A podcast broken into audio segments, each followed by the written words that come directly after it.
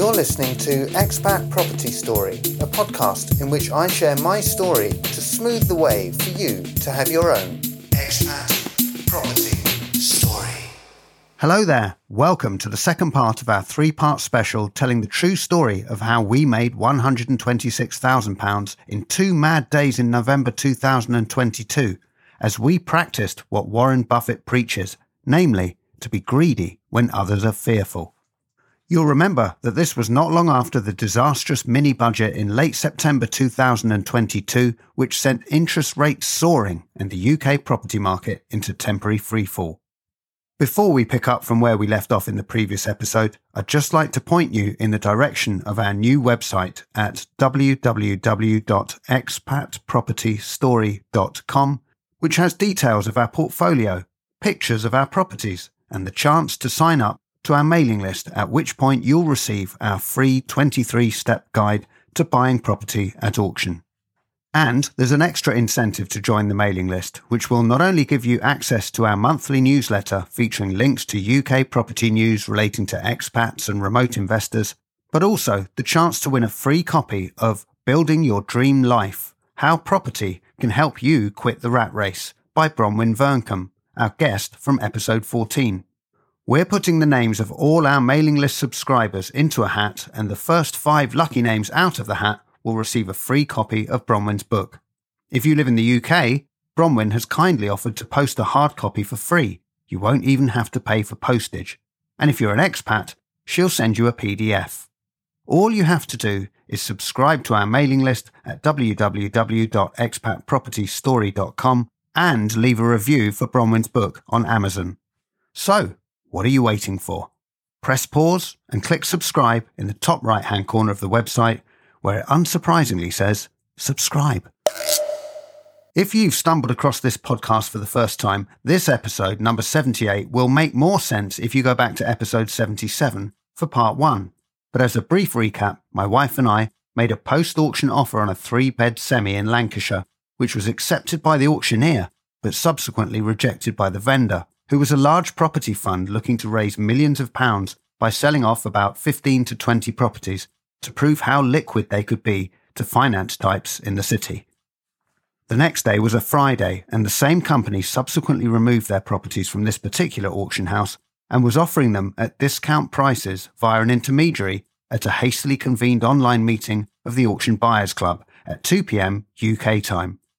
At the meeting, I had agreed to buy a three bed semi in Nottingham for £150,000. It was now 4 pm on Friday. I ran the property past my broker.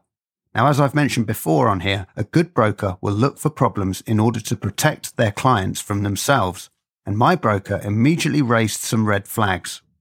In addition to what rent it would achieve as a standard buy to let, he wanted to know why it was so cheap, why there was pressure for an early exchange, and had my solicitor undertaken searches, especially a mining report, because it was in an area of historical mining. Now, when you're presented with an opportunity like this, there are bound to be risks. Although the information available was limited, this often happens, for example, when buying property from a housing association or a council who routinely sell properties without being able to provide all the information a buyer might expect on the open market. Buyers had to be comfortable with going ahead with the purchase without a full legal pack, or without being able to visit the property, or arrange searches via their solicitors, or even have much in the way of photos. But the associated risks attached to the purchase were factored into the price, and I was happy to take the risk based on the credibility of the people in my network and the inside information provided by the person who alerted us to the deals. So I arranged a mining report online through gov.uk who have a page where you type in the address and it tells you if there are mining issues. Using the title plan, which you can download from the land registry for £3, you draw the boundaries around the property yourself. So my one said yes, there were potential mining issues. Gov.uk then offers a whole load of searches. I ordered three reports, one for ground stability, one for coal mining, and an all-in-one environmental report. In retrospect, I could perhaps have just ordered the all in one environmental report first, as the mining report was exactly the same. The whole lot cost £211 and came back indicating that there was nothing that would prevent me or anyone else from getting lending then or at any point in the future. Having a good conveyancing solicitor who is comfortable with this kind of purchase is also important. I have to say that I had struggled with this part of my power team. I'd had some that were okay, some that were not okay, and some that were average. But what I really needed was a long term solicitor who would perhaps do me the odd favour in terms of speed or going the extra mile. But finding a good one had been a challenge, particularly given that when I'd first resolved to plug this gap in my power team, it was May 2022, which you'll remember as a time when the market was somewhat overheated. When you're buying properties on the open market via a mortgage, your choice of solicitor can be largely determined by which solicitors are on your lender's panel. But I was planning to buy at auction, which excluded traditional lending, so, ideally, I would need someone who could look over a legal pack at relatively short notice and at a reasonable cost that would be deducted from the subsequent conveyancing costs if I went ahead and purchased, but not if I didn't. At the time, I wasn't sure whether I would be buying commercial or residential or even mixed use buildings, so expertise in all three areas would be even better. After interviewing one of my first guests, Helen Godbold Eade, all the way back in episode 7, the seed of an idea had been planted in my head. Helen runs a consultancy firm called Like Clockwork, but unlike many in the property business, she believes in being paid by the hour rather than by commission. This is what she said I charge my clients an hourly rate. So they're paying for my time and expertise. And that's on a pay as you go, use me when you need me basis. So I'm not tying the clients in. Sadly, the property investment sector in this country is riddled with this whole commission structure. When you buy a new build property, there's goodness knows how many layers of commissions and introducers fees and referral fees that are paid. I've been told by several people in, in the sector that I'm crazy to work on an hourly rate basis and I should be charging commissions when I introduce somebody. I should be asking for referral fees. I don't work like that. And it's nice to be working differently to anyone else. If I recommend an investor to, say, a mortgage broker, I don't get a referral fee or an introducer fee from that mortgage broker. I'll recommend somebody based on merit, and that's it. The only thing I would ever accept back from that mortgage broker is a reciprocal referral. And it would be fantastic if the property sector worked more on that basis. Um, I've been stung by that myself. I asked a fellow investor uh, for, for a recommendation to a mortgage broker, and he gave me a name and said, this person's fantastic. It was the worst mortgage broker I have ever come across. And I ended up doing organizing the mortgage myself. Wow. And I found when I went back to this particular investor with my feedback, he said, Oh, it's a shame. He said, I've, I've given loads of referrals. And he told me how much he got for each referral. So it wasn't based on merit. So I made the rule right there and then that, like clockwork, wouldn't give referrals for money or recommendations for money. We do it based on merit and we don't accept fees. So the only revenue we have is our clients paying for our time and expertise. And that way the client's certain that they're getting impartiality. And, and I enjoy it. So after establishing how many hours work she would need to carry out the research, Helen set about headhunting solicitors for me. Because commercial and residential conveyancing are so different, she warned me that I would likely require two solicitors, as neither would be a specialist in both, although she did say that it may be possible to find two specialists within one firm. A week or so later, Helen came back saying that her initial batch of potential solicitors and or firms were all declining new clients at that time. As I say, this was May 2022 when a mixture of the stamp duty holiday, pent up demand during COVID lockdown, supply and demand issues, and perhaps a rush for existing owners stroke investors to remortgage before interest rates potentially increased had all contributed to an overheated property market and, as a result, conveyancing solicitors and firms were overwhelmed with demand. On top of this, the backlog at the land registry was getting bigger and demand for solicitors was rising, leading to excessive workloads, delays, and in many cases, a decrease in the quality of the conveyancing provided. As a result, the good firms were able to cherry pick not only their clients, but the type of work they took on as well. firms who usually provided legal pack reviews had withdrawn that service as it required a tighter timescale than regular conveyancing. Firms were able to pick the easiest clients and projects with little consideration for future work. In short, most firms were not in the slightest bit interested in building a long term relationship with poor old me. This would, of course, change once the property market calmed down, at which point solicitors would be vying to win business. Helen recommended sticking to my aim of building a long term relationship with one conveyancing firm, but to adjust my expectation as far as timing went. She also drew my attention to the growth of conveyancing conveyor belts in the last few years.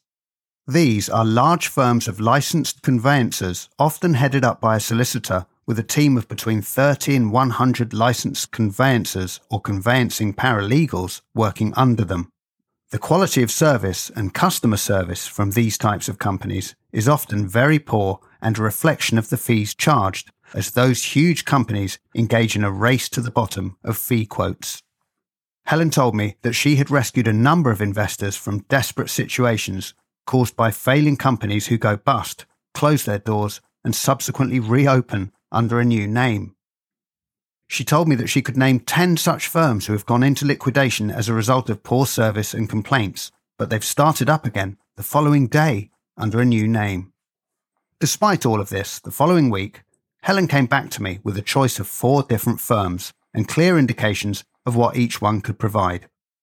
Some did residential only, while others had separate specialists for residential and commercial under the same umbrella, but could not promise to review a legal pack within 48 hours.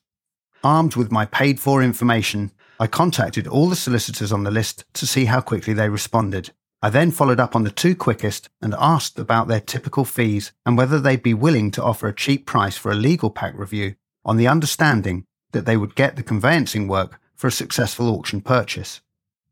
In the end, I opted for the cheaper of the two options as I was confident in Helen's research.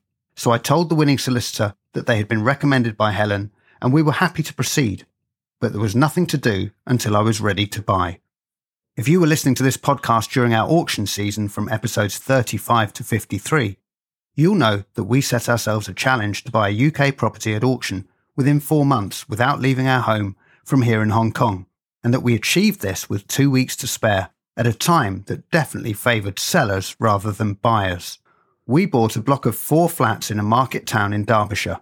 We bought this property pre auction and although it took the vendor a while to get his act together and accept our offer, when he finally did, we had to exchange that day, as a pre auction purchase usually operates under the same terms and conditions as would apply at a live auction. Unfortunately, my new solicitor was unable to look over the legal pack at short notice, which is completely understandable because at that stage we had no working relationship. Fortunately, my friends Jay and Piotr from the Auction Buyers Club were able to review the legal pack with me to ensure that the purchase went through, and my new solicitor carried out the rest of the conveyancing, and completion took place a month later. So, by the time this new purchase came around, we had at least now worked together for one project. There's a lot of time wasters in property, and in life in general, I guess, and we've all probably been on both sides of the coin. I've definitely got cold feet at the prospect of working with some people, and from their perspective, I've wasted their time. Equally, I've found that once you have collaborated with someone, you get quicker responses to emails and messages and calls once you've proved to each other that you're worthy of the other person's attention. So I guess this is how it was with my new solicitor in mid November when all these deals came up. The prerequisite for a successful purchase with these deals was that completion must take place by December the 14th. And as it was now late Friday afternoon, exchange of contracts would need to take place on the Monday. So, this is not something that every solicitor would be comfortable with, as there would be no time for searches. However, as I say, we now had an albeit limited history of working together for the block of flats in Derbyshire, and on the Monday, we managed to exchange contracts, and, based on the home track report I talked about in the last episode, we were £60,000 better off. The following day, Tuesday, after getting back from work, I got a message from our intermediary for these deals. He wanted to talk about the three bed semi in Lancashire that I'd agreed to buy at 125,000 the previous week before the auctioneer had come back asking for 128k. And in a tit for tat I'll show you move, I'd subsequently lowered my offer to 123,000, not expecting for a minute that it would be accepted. My contact told me that the property was still available, but off market rather than through the auctioneer, so the buyer's premium and other costs that I would have had to have paid had my initial offer of 125k gone through would not apply. Again, I ordered a home track report which came back with an estimated capital value of £194,000, which represented a £66,000 discount. The level of confidence was medium, and so, buoyed by the purchase of the Nottingham property the day before, we went ahead and agreed to buy our second property in two days. The property would be bought under the same terms as the Nottingham one, so completion would need to take place on or before the 14th of December. And to secure the deal, we would need to exchange that day. We had just six hours to exchange. So the first thing I did was phone my solicitor, with whom I now had a track record of two successful deals. When I got through, they told me that she was working from home that day.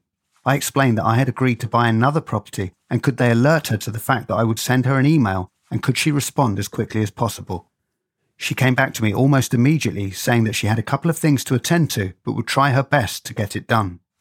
One of the many benefits of the Auction Buyers Club is that Jay and Piotr are there to lend their hands when they're most needed to help get a deal over the line.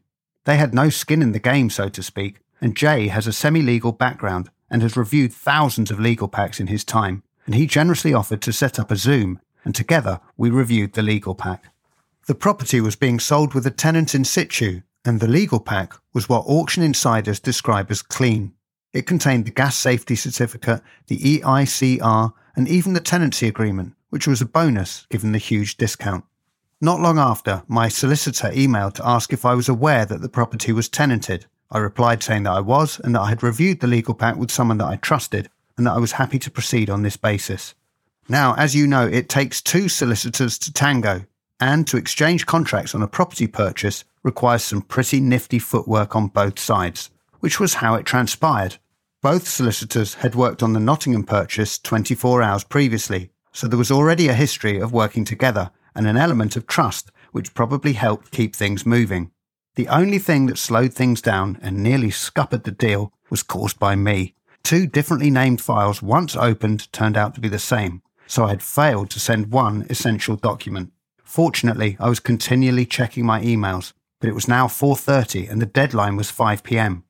I rectified my mistake and had a nervous 30 minute wait before receiving confirmation that contracts had been exchanged with minutes to spare. So we had now done two deals on consecutive days from the other side of the world without even taking the day off work.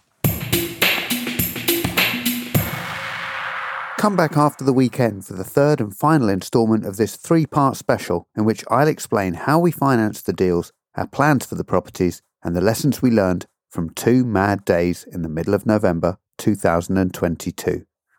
And as a final reminder, if you want a copy of Bronwen's book, Building Your Dream Life How Property Can Help You Quit the Rat Race, then sign up for our mailing list at www.expatpropertystory.com.